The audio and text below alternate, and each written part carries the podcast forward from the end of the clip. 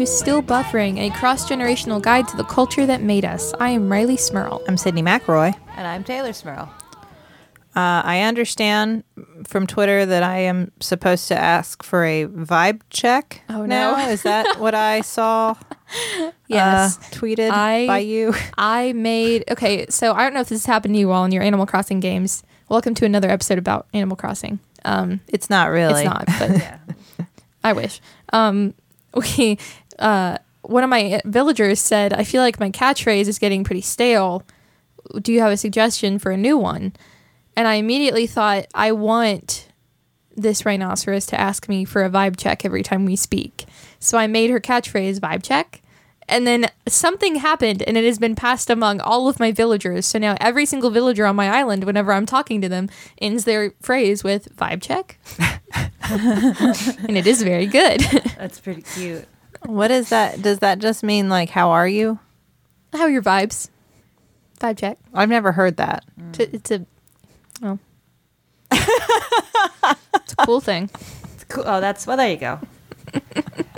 It's No, a cool thing. I, um, I I mean I've mostly seen it used as a joke and heard it used as a joke among my friends. Like, whoa, dude, your vibes are really off. Or like, how you how you vibing tonight? How are your vibes tonight today?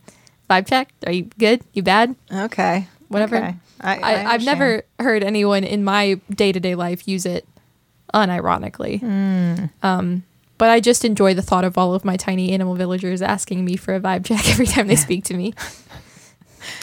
Ah, well, that makes sense. I, I Yes. see. I didn't know that.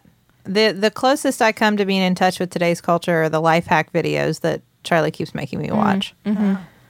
Today, she drew all over my face with these face paint crayons I got her to try to make to help me look sick, mm-hmm. so that we could skip school. Because that, was a lot. She learned from a video. Yes, there was a life hack video on how to make it look, how to like make circles under your eyes, basically, so that you look kind of sick, so uh-huh. that your parents will let you stay home from school. That's not a very good life hack for her to know. It's not.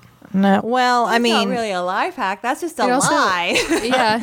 It also doesn't work very well. Yeah, when you're in preschool and your Zoom class is, you know, from home, yeah, that, Zoom is a- class. also when you're using face paint crayons, it doesn't look like you're sick. Yeah. Cooper Cooper drew all over her face with red crayons, and then she looked like a zombie, sort of. Yeah. So Did I will say though, mom came home today after seeing them mm-hmm. and had some purple and red on her eyes and some pink on her face. And the minute I first saw her, I said, "Oh no, mom, what's wrong?" Because it looked like just she mm-hmm. had a rash on her face and and that was the goal. That's what they black were doing. eyes. I don't know. That was the whole game. so. I mean, maybe they did it right. I don't Maybe. know. that that's what they were that's what they were working on. That was uh, the other life hack she really enjoys is uh, she saw if you get um, like Mc- I think it was McDonald's specific like uh, one of the little chicken nugget holders, the little containers of chicken nuggets. You open it up, put your chicken nuggets on one side, your fries on the other, and then put it over the straw in your fountain drink. So like the straw's in the middle and it holds like a little table for your chicken nuggets and french fries and you can drink your drink through the straw. So you can hold all of it in one hand and then walk around and eat chicken nuggets and french fries and drink your soda all over the house instead of at the table where mommy asked you to. Mm, that seems like it was intended for driving. Uh, I don't Right? know. I don't. Uh, maybe I don't know what it was intended for, but all I know is that since she's five, it just resulted in chicken nuggets and French fries. all like over the house. yes, in Yeah. a Hansel and Gretel style trail behind her. So Now, this reminds me of that great episode of Drake and Josh where obviously, Megan creates the perfect movie theater bucket that Uh-huh. has a little pocket at the bottom for your drink and then separation. Popcorn goes on top. So they're in the same bucket, but you have a straw that goes all the way down to the bottom to drink your drink. Uh-huh. And then two little pockets on either side for your snacks. And my question is, why has no movie theater adopted this great, this great plan yet? Because then you're just carrying one bucket. You're not carrying like, oh, I got a bag of popcorn over here and I got a big drink and then I got my my Sour Patch Kids under my arm. No, one bucket with a straw that goes all the way through to the bottom that has your Diet Coke in it and your buttered popcorn on top. That you can still no. eat with your mouth and your Sour Patch Kids safely in their own little pocket on the side. That sounds really convoluted. You know, if you get a lot of stuff, they'll just give you that little box. You know, You have just the tray. box. You just, yeah. That, I have never gotten a box at a movie theater. have you asked? They give you the I didn't know they- cardboard. It's like a tray box thing with all the things in it. Are you talking about the kids one? No, they have them for grown-ups. They have them for grown-ups? Because every time at the movie theater, I see these kids stroll into the theater with their cool little dinosaur boxes with a little serving size of popcorn no. and their slushy and their candy, and I'm like, well, this is great. I want one, but I'm an adult. I mean, I think there's like a kids tray that's specifically probably with the dinosaurs, but usually just you just have enough stuff, they'll give you one as an adult or just if you ask. Wow. I I think don't want my soda heated up through popcorn stuff. That's what you you drink through the popcorn. You get hot soda. I think it what it seems is Mm-hmm. that your generation, uh, you kids today, have never gone to Candy HQ, loaded up some plastic bags with cheaper candy, filled your backpack with them, and snuck them into the movie Oh. theater instead of buying snacks, and it shows. Sydnee, you haven't seen the TikToks of hacks to sneak snacks into the movie theater because the most popular one now is to get a giant half of a styrofoam ball that is hollow and fill it with snacks and then tape it under your stomach to make it look like you're pregnant so you can take it off and have a big bowl full of snacks when you get in the movie theater. I actually did see that um, Troom Troom video. yes. I think that they just don't pat you down, so why not just use your pockets? I don't know. I don't want to question. Yeah. No, you can make it very obvious, at least here in Huntington, West Virginia, and they won't say anything because I went to a movie with a friend who straight up just stuck a bunch of bags of candy under his shirt to make it very bulky, and he didn't have a jacket on. He just kept his arms over his shirt. They didn't say anything. My my friends and I went to a movie, and, and my friend had just filled her purse with candy, and they asked to look at her purse, and she opened it, and there was all this candy, and the, the lady said, "Are you gonna eat that in the theater?" And we all said, "No." And she said, "Okay." We went in the theater. oh man. That's for This- this is- This is the real secret, kids. They don't care. They don't care. Do you all remember we also care. did this? We the three of us did this at a Broadway show once. We did? We went and saw Spider-Man Turn Off the Dark after we had So been to good. Dylan's Candy Bar. oh yeah, we, and we had giant big plastic Oh. bags full of candy and we just stuck them in like our shopping bags or our purses and ate them throughout the Broadway show. We're classy. At Spider-Man Turn Off the Dark, we were in the fly zone and had many Spider-Mans running by us. I loved it. I loved that show. I loved it. that was a good show. It a good was. show. I, I had so much fun. It was a good show. Um, I want to talk about another good show, All right, Please do. and that's Crazy Ex-Girlfriend, the show. Yes. um, which is a TV show created by and starring Rachel Bloom, who I thoroughly enjoy. Um, it started back in October of 2015 and it ran for four seasons up until last spring in April of 2019. And basically, it is a kind of satirical musical comedy TV show about Rebecca Bunch, who was a super successful, wealthy New York attorney who uh, is also kind of miserable in her life and meets her old high school ex boyfriend from summer camp, Josh, in New York. And he says he's moving back to West Covina, California. And she decides all at once, spontaneously, to also move to West Covina, California to pursue Josh. And hijinks ensue from there. Um, I go ahead. No, Do you have any please initial continue. thoughts? Okay. And then I will tell you what I'm thinking. Okay. Um, I didn't watch the show and it was on TV, and I actually read afterwards that it was extremely low rated while it was on TV, and it was one of the lowest rated TV shows to ever continue for four seasons in the same network. CW kept it the whole time, and it was highly uh, raved by critics, but regular audiences did not enjoy it. Um, I didn't watch it until it was on Netflix about a year ago, and I binged all of it in about a week, and it has quickly become one of my favorites. We, Justin and I, uh, when it first came out, watched one or two episodes Mm-hmm. Way back when it first came out, and uh, I have to say it it just it didn't do it for me at the time Mm-hmm. or collectively it didn't i don't remember but we we kind of abandoned it Mm-hmm. so it was really wild to check back in with it and see what that show became Yeah. like it was very like when i was reading like Took about some the whole turns. thing yes it I, I was like okay well this definitely changed Yeah. Um, Tay, what did you think? I'm interested to hear what you all thought. Well, so I will say I, I did enjoy it. I got through about half of of the the available. What is it? You said four seasons. Mm-hmm. So yeah, so I watched uh, about all of the first two. Um, and uh, I intend to finish it. I I really like it. I will say, and I'm sure we can go more into this. And I don't wonder if I'm alone in this. It makes me feel a little manic watching it. Like there's something about I think that too often in media the character of like a like crazy girl is always just well she's crazy and mm-hmm. is not given a lot of depth or a lot of development beyond that. And so to see that kind of like that's the focus of the show and like it's a real person and there's really a lot of pain and struggle. It's like it's Right. really I think it's really good that that exists, but it's also really hard to watch as somebody that mm-hmm. also gets that label a lot. It's like, oh god, it's just the the commiseration is intense. Sure. Yeah. Uh i should also say we'll probably have spoilers Yeah, Yes. definitely. okay Um, definitely there will be spoilers I one of the things I think is best about the show is the very ending of the whole series. We'll get to that later, but yes, we will be talking about that. So if you want to watch the show, maybe don't listen yet. I don't know. Um, but yeah, I think that's kind of the best part for me about the whole show is what you were touching on, Teylor, is that you have Rebecca as your main character who you want to like because she is your protagonist, kind of. And um, you know, you're rooting for her to get with Josh or Greg or Nathaniel or whoever she's getting with at whatever time you want her to succeed. But she also has a lot of flaws and is like shown to be this not perfect person and is shown to be like, well, people call her crazy and no one is crazy, but these are her struggles. And this is why people see her that way, but this is also why she has those struggles.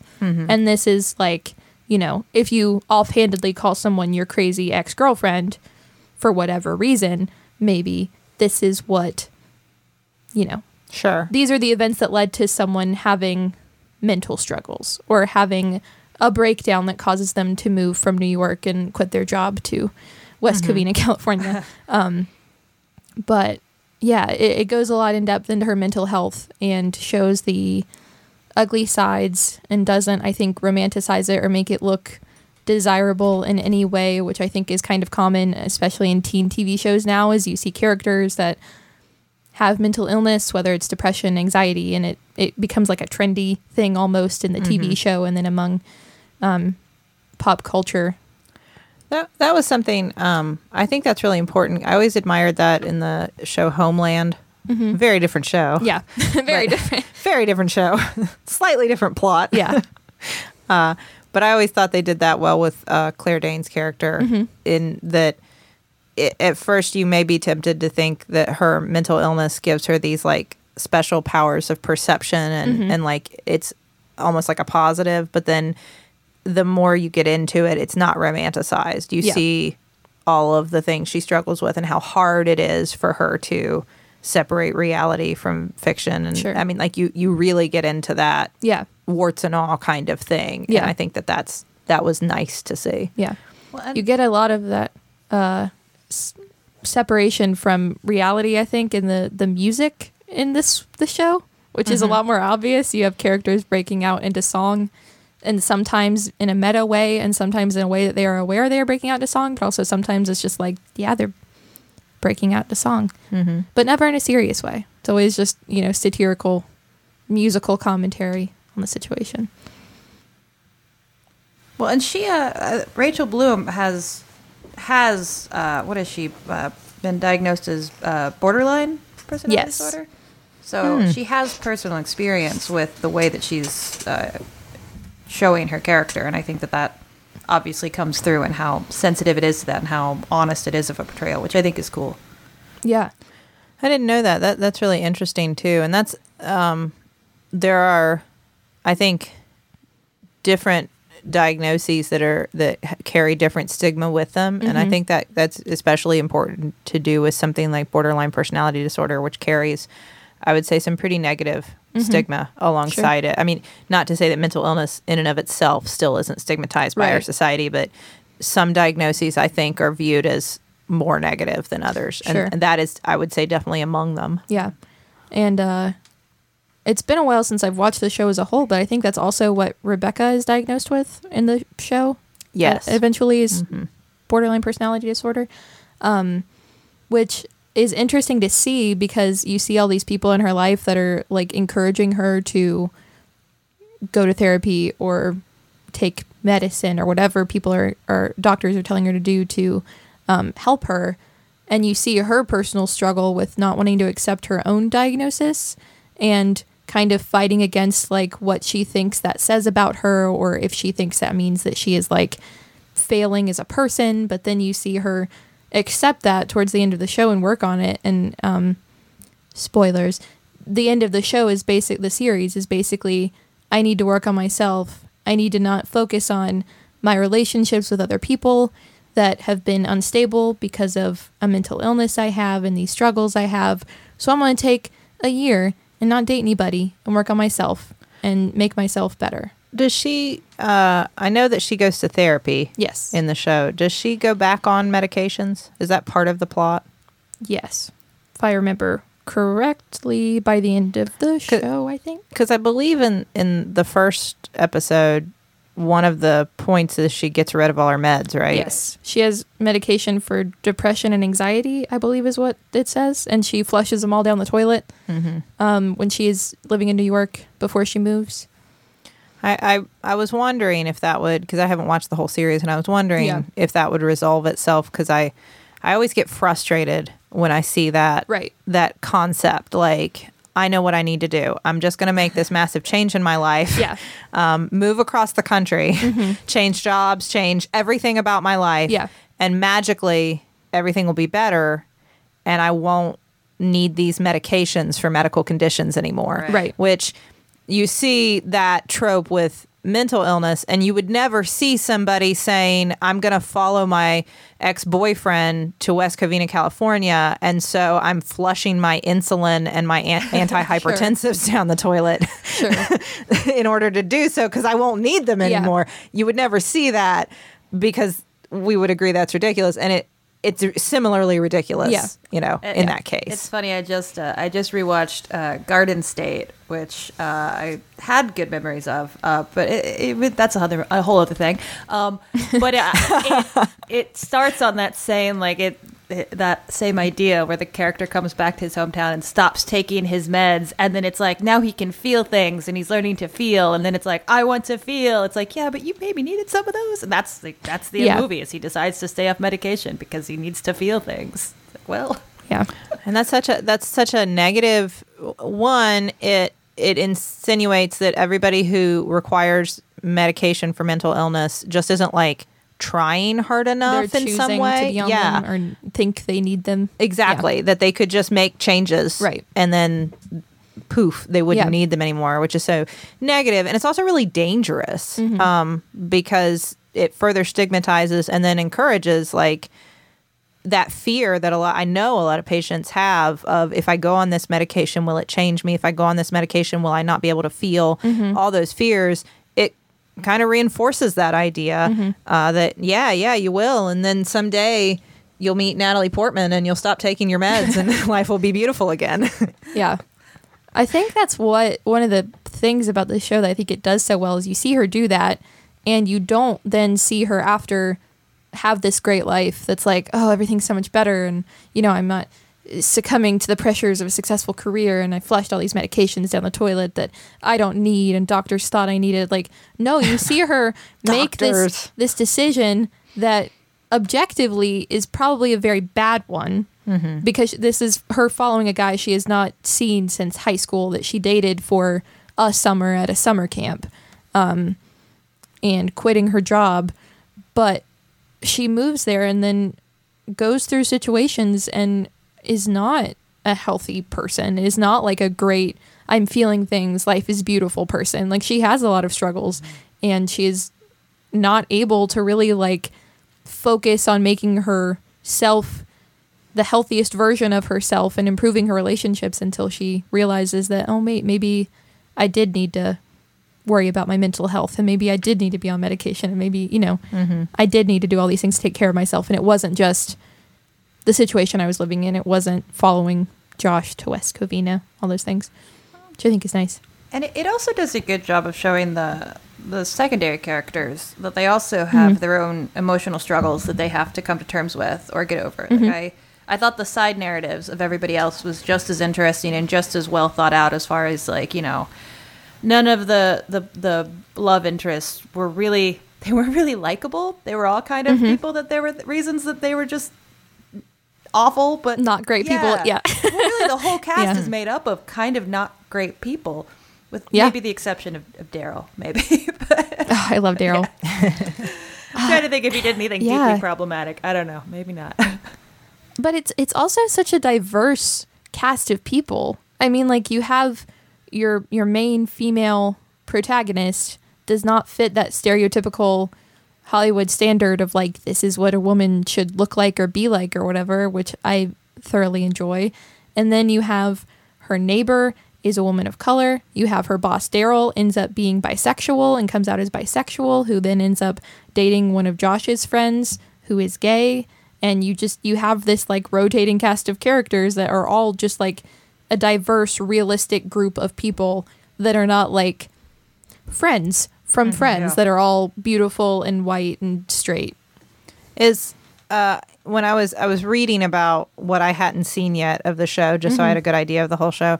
Is that character called White Josh on the show? Yes. Okay. that's what I was trying to clarify. Like, that's kind of. I mean, Yeah. I get it. That's funny. Josh that she follows to West Covina is uh not white. I actually so- don't know his specific but he's Josh. nationality. He's Josh, and then his friend who is white is also named Josh, and he is white Josh. Yes. It's very good. yeah I, I wondered if that continued um i want to i want to talk a little bit about you mentioned that it was not um loved by audiences Yes. necessarily well not i guess not enough to maintain Right. further seasons but it was critically acclaimed and i want to kind of get into why we think that might be true Yeah. if you have ideas but before we do that Let's check the group message. Uh, I want to tell you both about Storyworth this week. Uh, right now, you know, not everybody is being able to spend time with their family members. Um, though, especially, you know, if they're if they're not ones that you live with immediately, and you're trying to connect as pe- as best you can, uh, but it's I, there's no good way to say, "Tell me stories from days of yore." I mean, I guess you could just say that to somebody on the phone or on FaceTime, but it would be a weird thing to say. Yeah. Uh, and it would be nice if there was a way to get those those cool stories and that history uh, from your relatives of what their life was like and how they feel about things, uh, without having to awkwardly ask over Zoom during some sort of meeting. Yes. If you have family meetings, perhaps you do. Yeah. Uh, and Storyworth solves that problem for you by every week they will email whichever family member you've chosen a different story prompt, a question that you have never thought to ask them before, didn't know exactly how to ask. Something like, What have been some of your life's greatest surprises? Or what's one of the riskiest things you've ever done? Just to, you know, kind of get them thinking about some moment in their life that maybe they just never really thought to share with you. And this prompt will uh, will get them to think about it and they'll put down their answers and then after a year storyworth will compile every answer question and photo you choose to include into a beautiful keepsake book that your family can treasure forever. So you can have a whole collection of all these all these interesting little tidbits about your loved one's life that um, you didn't even know Yeah. to ask. So uh, if our listeners would like to check out storyworth what should they do Uh, you should get started right away without the need for shipping by going to storyworth.com slash still buffering. You'll get $10 off your first purchase. That's storyworth.com slash still buffering for $10 off. This is a gift you can give to your mom or mother, motherly figure this Mother's Day that is a meaningful gift by Storyworth. that's a great idea yeah. It's storyworth.com slash still buffering. Get $10 off. We also have a jumbotron. Boop, boop. Uh, all right, this uh, this jumbotron is uh, from past Salem, and it's for future Salem, which I guess is current Salem. Because uh, you, you made it here to now. You're in the future. Yeah. The future. all right. but also, it's the past because we'll be releasing this episode after we recorded it. Hmm. Time. Time is an illusion. This is going to create a tear in the space time continuum. this jumbotron, Salem. This this is what did it. Uh, all right, and past Salem writes, "Congrats on four months living on your own without a mental breakdown, and a happy golden birthday. Even though it'll be spent inside with self isolating. Uh, make sure to cuddle Winona Ryder, the cat, and do not spend more money because this is your birthday present to yourself. Keep existing at 23 and play some Animal Crossing." Oh, Salem, definitely play some Animal Yes. Crossing. And cuddle your cat that's named Winona Ryder. That is the best name I've ever heard for a cat. That's a good name for a cat. You made it, Salem. Happy birthday, happy whenever birthday. belated or soon or Current, future, current I'd future. unclear. I don't Happy know. birthday. We the we've created a paradox that's destroyed time. So There's no time anymore. That's a cool birthday probably the best possible outcome. Yeah, that's a good birthday present for sure. Have your own time paradox. I think the doctor did that once, so you're in good company. yeah, so I wanted I wanted to get into you mentioned that it wasn't and I saw that that like even though critics seem to really love it yeah. like it got tons of praise and I think in large part for some of the stuff we've already talked about for for how well uh, it handled the issue of mental illness and Yeah. then talking about it openly just handling it at all you know which a lot of shows shy away from right. but it it wasn't like I think like the Nielsen ratings were Yeah. were pretty low Yeah, I mean, if you look at like Rotten Tomatoes, the first three seasons got somewhere between a 95 and a 100 percent rating. So like, professional TV critics loved it, but but professional professional TV critics. But when you look at people watching it, they did not, and it was the lowest watched and rated show on the CW for most of its seasons. Um, and I, I, to me, watching it now, I don't know if it was maybe because it's just not the kind of thing you saw talked about a lot on TV. It didn't fit that standard pattern of things you watched. It was kind of uncomfortable and cringy at times, but not in like a badly produced way, just in like the content is not always the most comfortable to talk about. Mm-hmm.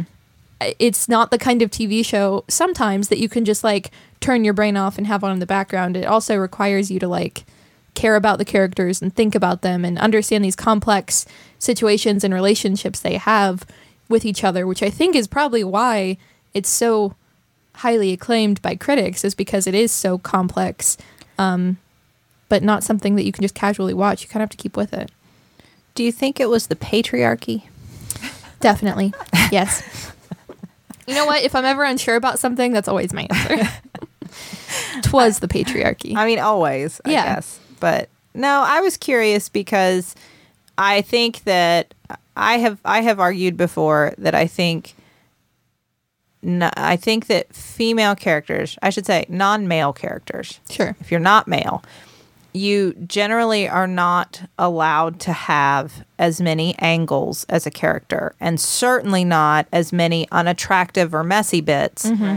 as male characters are. Yeah. And that even though we can we can watch a show, which I did, like Mad Men, for many seasons, and accept simultaneously that Don Draper is a creep mm-hmm. and a bad guy, but also he has reasons he has a story but also he's so cool and creative Right. and like you can have all those feelings for him and that's normal and acceptable and he will be the star of the show and carry the show also jon hamm is great but this is a whole other issue my point is i don't think non-male characters are given that kind of uh, latitude Sure. typically and that audiences have very low tolerances for that Yes. That is that is a theory i have I agree with that. Well, and I, I think specifically the the whole crazy angle. I think that that's you know that's usually a word that you you put on a person or a character to just kind of dismiss anything beyond that. Like Yeah. it's a it's a dehumanizing word. It's once you're mm-hmm. crazy, everything else in your emotional landscape doesn't matter. You're just crazy. And so mm-hmm. I think that that's just something that it's almost it's a way of of controlling people and diminishing people that the the show confrontationally says oh, yeah we're going to lead with that but now we're going to show you all everything else that goes on with her and all of her Right. justifiable reasons for having the issues she has and that's yeah i don't mm-hmm. Yeah. that's something that people aren't used to I mean, even labeling her as an ex girlfriend in the title is making it so she is like a past function in someone else's life, not her own person. Mm-hmm. And on top of that, she is also crazy. So it's just like two dehumanizing, impersonal labels put on her as a person. So you hear the title and you probably think, like, oh, this is about some dude's probably crazy ex girlfriend and how he deals with her. But no, it's this is how you see her as a person, but this is who a person actually is. That's that's tough. I wonder if they had trouble just overcoming that um, the unfortunate like societal connotation with that title of the show alone because Sure. that and and the fact that like she, she does at least like early on kind of seem like your Yeah. stereotypical quote unquote crazy ex-girlfriend Yeah. like and i'm talking about the movie trope not Sure. actual human beings but like typically in media that is the character who like the our protagonist who's almost always a dude has to like get through mm-hmm. and has to continue to contend with while she like shows up and buys you a gun rack for your car even though you don't Yeah. own a gun like you have to He has to get away from her and then find a girl who's perfect. then he finds the good girl right Yeah. like the crazy ex-girlfriend is the one that you you have to you ev- it's the phase you go through on your way to that perfect beautiful girl who never says anything the least bit upsetting mm-hmm. who is simultaneously like funny and brilliant and gorgeous and can play whatever instrument is the coolest at this moment in history and you know yeah. casually models on the side, but just for fun because you know she's all yours and Yeah. all that stuff. Like that's that's crazy ex girlfriend is who you meet on the way to that girl. Yeah. and you you see her ex-boyfriend Josh with that girl that you think is that girl at first when she moves out to West Covina because he's engaged to um Valencia. yes Valencia. I was gonna say I'm completely blanking on her name. And you think she is like this oh she's kind of mean to the ex-girlfriend because she's like I have him now and I'm a model and I'm beautiful and I'm perfect and all these things. And then again a spoiler for the end of the show um, they don't end up together and valencia ends up with a woman. Hmm. And it is just like this whole series of character development for all of the hmm. characters where they all realize these things about themselves that either they weren't mentally healthy and they needed to work on themselves they weren't happy in their relationships they needed to look at their relationships or their careers. And just it's not just one character who is this like perfect central character that is just being influenced by all these either bad people or good people to get to a happy ending.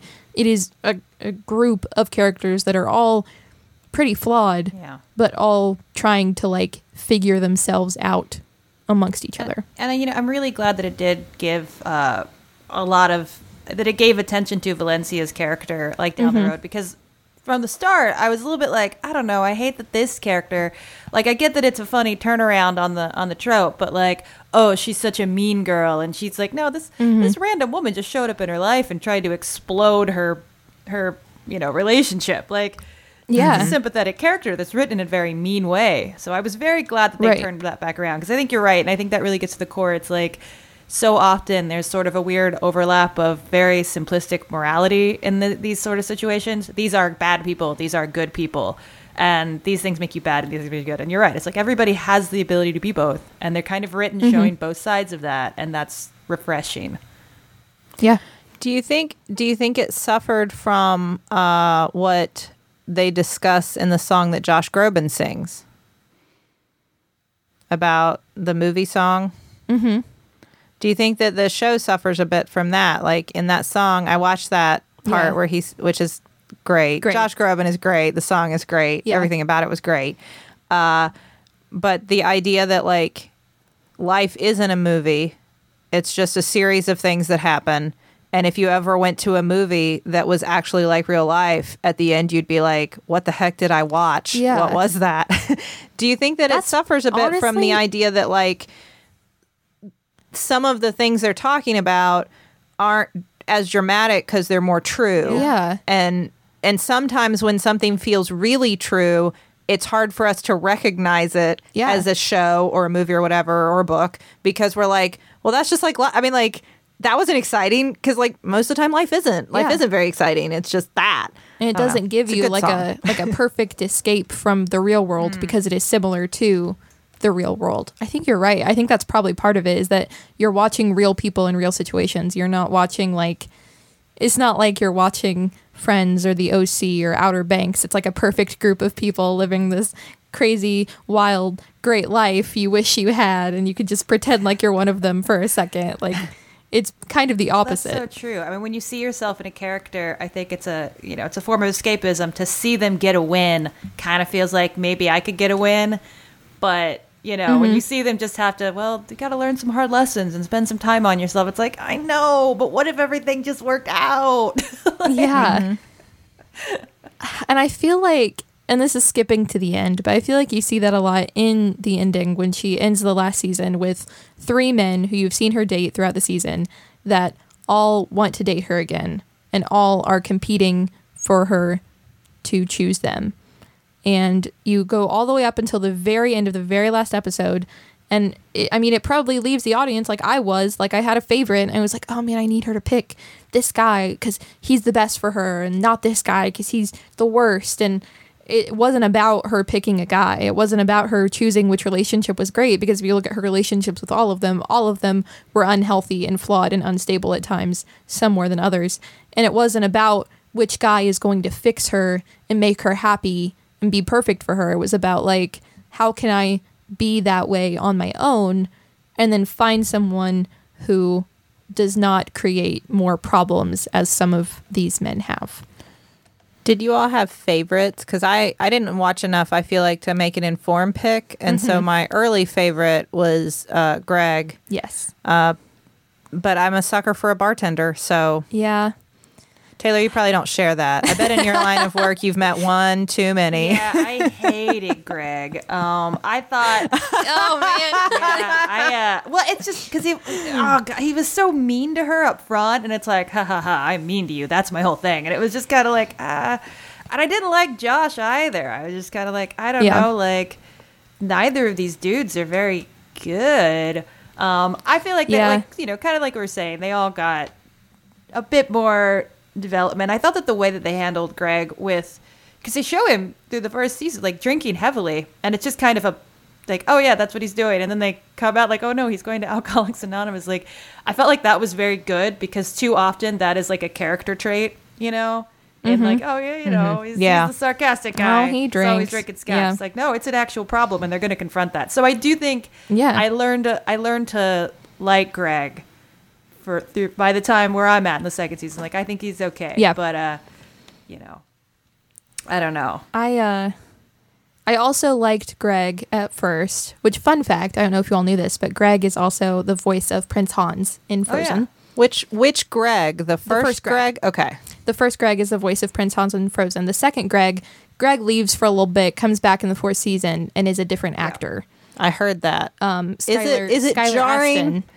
They well, they make a joke about it, about him looking different. Like he shows up out of nowhere, and Rebecca's like, "No, that's not him. I don't even recognize him. What are you talking about?" And everyone else like, "No, obviously that's Greg. What are you talking about?" Uh, okay. um, but I didn't know if it was like second Becky on Roseanne or something. yeah, no, they, it's it's one of those jokes that they joke about, or they make a point of pointing out the actor changing, um, who also was a Broadway actor and in all the Pitch Perfect movies. Second Ah. Greg was, um, but there's a third love interest that enters the show later on, who is a lawyer named Nathaniel who works with Rebecca, and he was my favorite. And I, f- I feel bad saying I have a favorite because obviously it's not the point of the show, isn't to have a favorite love interest. It's not like rooting for Rachel and Ross to be together. You know, it's it, it's different. But um, he also is a very complex character who is this lawyer who's always living up to his father's expectations, and his father buys out the law firm and is super strict and harsh, and he's supposed to be this perfect, smart,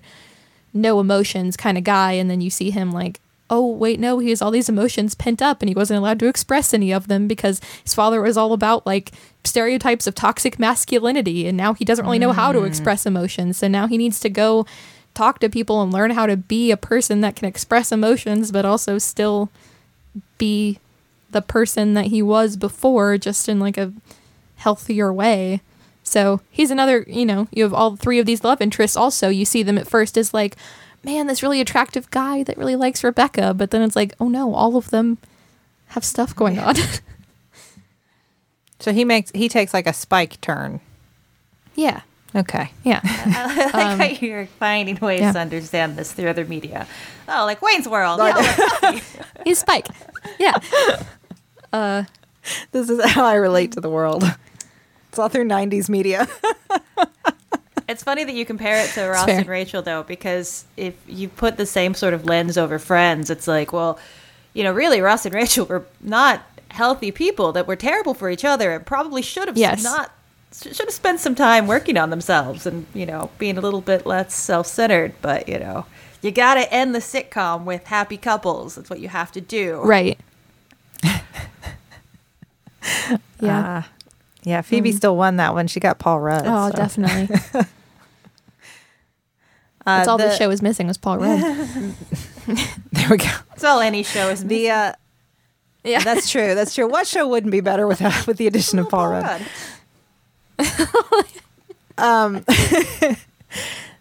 the the music uh, I I watched just some clips of music from throughout it just to kind of get a feel for it. It was very I, it was good. It was charming. A It's lot the- of it. It was Yes. funny and tongue in cheek, and I like all that. That's my sense of humor. I I, I really enjoyed that. It was well done, well performed. Um, the uh, I I had wondered initially like were audiences not in for a musical? Is that a little weird? Mm-hmm. But I feel like once Glee existed for so Right. long, don't don't audiences like that? Well, Don't- and also this I love like musicals. Don't all you other people now? Yeah. And this was a much more, I think, tolerable version of of the Glee musical type style show for adults because it's self aware musical comedy, and it's not just like listen to us sing really well. Like it, it the songs are jokes, and they're they're not supposed to be great pop songs, and they're catchy and they're funny. It, Some of them are good pop songs. Oh yeah, but um, that that's one of my, I think maybe my favorite part of the just the way the show is constructed and the storyline is the music because you you see by the end that it's because Rebecca has always been intrigued by songwriting and because of this mental illness she has she tends to like fluctuate between living in like reality and not being able to live in reality. So she writes all these songs and now she's quitting her job as a lawyer by the end to pursue songwriting full time because that's what she wants to do and what she's always felt passionate about. Um, but i mean if you think about the sheer number of songs that were written for the show it was four seasons and about 20 episodes a season usually around three to four songs an episode that's a lot of songs and It they were all written songs. by rachel bloom and uh, adam schlesinger who sadly just passed away from coronavirus just within the last few weeks um, which is so unfortunate and so sad but He they was, did He was super talented. Yeah. He did so much. We talked about Josie and the Pussycats. Yeah. recently. He did so much good stuff. they did so much work together That thing you do. yeah so much great music um, which sometimes i will just like turn on soundtracks from various seasons of crazy ex-girlfriend and listen to because they're very good um, Yeah.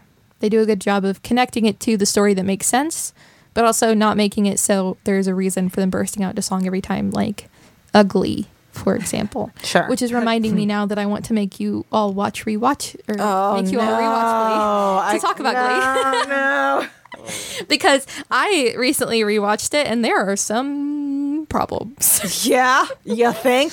that I did not recognize when I was eight. Uh huh. Um, Oh no. but a much less problematic show is Crazy Ex Girlfriend. And if you have not watched it, it is all on Netflix. I highly recommend it. It's not the most like simple, easy, mindless escape into TV, but it, it certainly is meaningful and well written and well constructed, and um, also has a lot of good songs. So Well, good. Well, thank you for sharing. thank you all for watching. I'm glad you all enjoyed it, and uh, Mm-hmm. I'm probably gonna rewatch it again now All after right. talking about it. Wow. Uh, speaking of rewatching, yes. I want you both to rewatch something for next week that I have watched. I have no. The number does not exist. The limit does the not limit does not exist. it's not Mean Girls though. It's not Mean girls. no, it's not. Man, that would have been a perfect. I know, wow. Man, No, uh, I'm sure we'll get to that. Someday. But I was going to suggest The Princess Bride because Oh, that's a good one. yeah. it, when it comes to uh, things that were formative to me, there are few things that that rival The Princess Bride. And I think it would be weird to make you both watch MASH for this show. So, um, or read The Hot Zone. So the the movie The Princess Bride, it's I think it's available on Disney Plus now. If you've got that, um, if you're like me, you own several copies anyway. Just on the safe side, you never know. In case your streaming services are down, you have to have it An emergency copy. DVD and VHS, whatever else you need. and uh, I will probably sprinkle some facts from the book in there, um, but I will not require you to read the book because that's in a week. Thank So- you, so Professor. we'll we'll focus mainly on the movie. Awesome. Well, I'm excited. Yes, Yep. I'm going to make uh, Charlie watch it. Oh, good. Yeah, I think I think I think other than the ROUSs, I think we're ready. Yeah. we'll just cover our eyes together. Yeah. Sometimes Um, I cover my eyes for that part as well. Pretty scary. Yeah. It's intense. Uh, I know so many facts about the filming of that scene. Oh man, I can't wait. This could be good. Well, thank you both, and thank you, listeners. I hope you're all doing well. Hang in there. Uh, we're we're gonna get through this. Um, keep staying home as much as you can, and staying safe, and washing your hands, and wearing your masks when you're out in public, and all those good things. And uh, reaching out and connecting with other people through social distancing approved methods. Um, stay connected. And uh, thank you to Maximum Fun, the network that hosts our show and a lot of wonderful podcasts you would enjoy. You should go to MaximumFun.org and check out all those shows. You can email us at stillbuffering at MaximumFun.org if you have thoughts or suggestions or things you think we should discuss, whatever. It works now, so please feel free. Yes. And you can tweet at us at stillbuff. And thank you to the Nouvellas for our theme song, Baby Change Your Mind. This has been your cross generational guide to the culture that made us. I'm Rileigh Smirl. I'm Sydnee McElroy, And I'm Teylor Smirl. I am still buffering. And and I am too. Got it right this week. That was one of our worst. Yeah. we'll get back to it.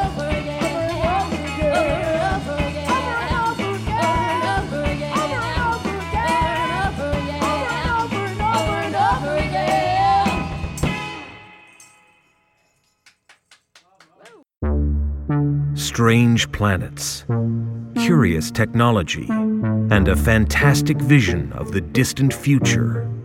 Featuring Martin Starr, So we're going on day 14. Shuttle still hasn't come. Aparna Nancherla, The security system provides you with emotional security. You do the rest. Echo Kellum, Can you disconnect me or not? Hari Kondabolu. I'm staying. From Hitchhiker's Guide to the Galaxy, Geoffrey McGivern. Could you play Cyndi Lauper's Girls Just Want to Have Fun? It's The Outer Reach. Stories from Beyond. Now available for free at MaximumFun.org or anywhere you listen. MaximumFun.org. Comedy and culture. Artist owned. Listener supported.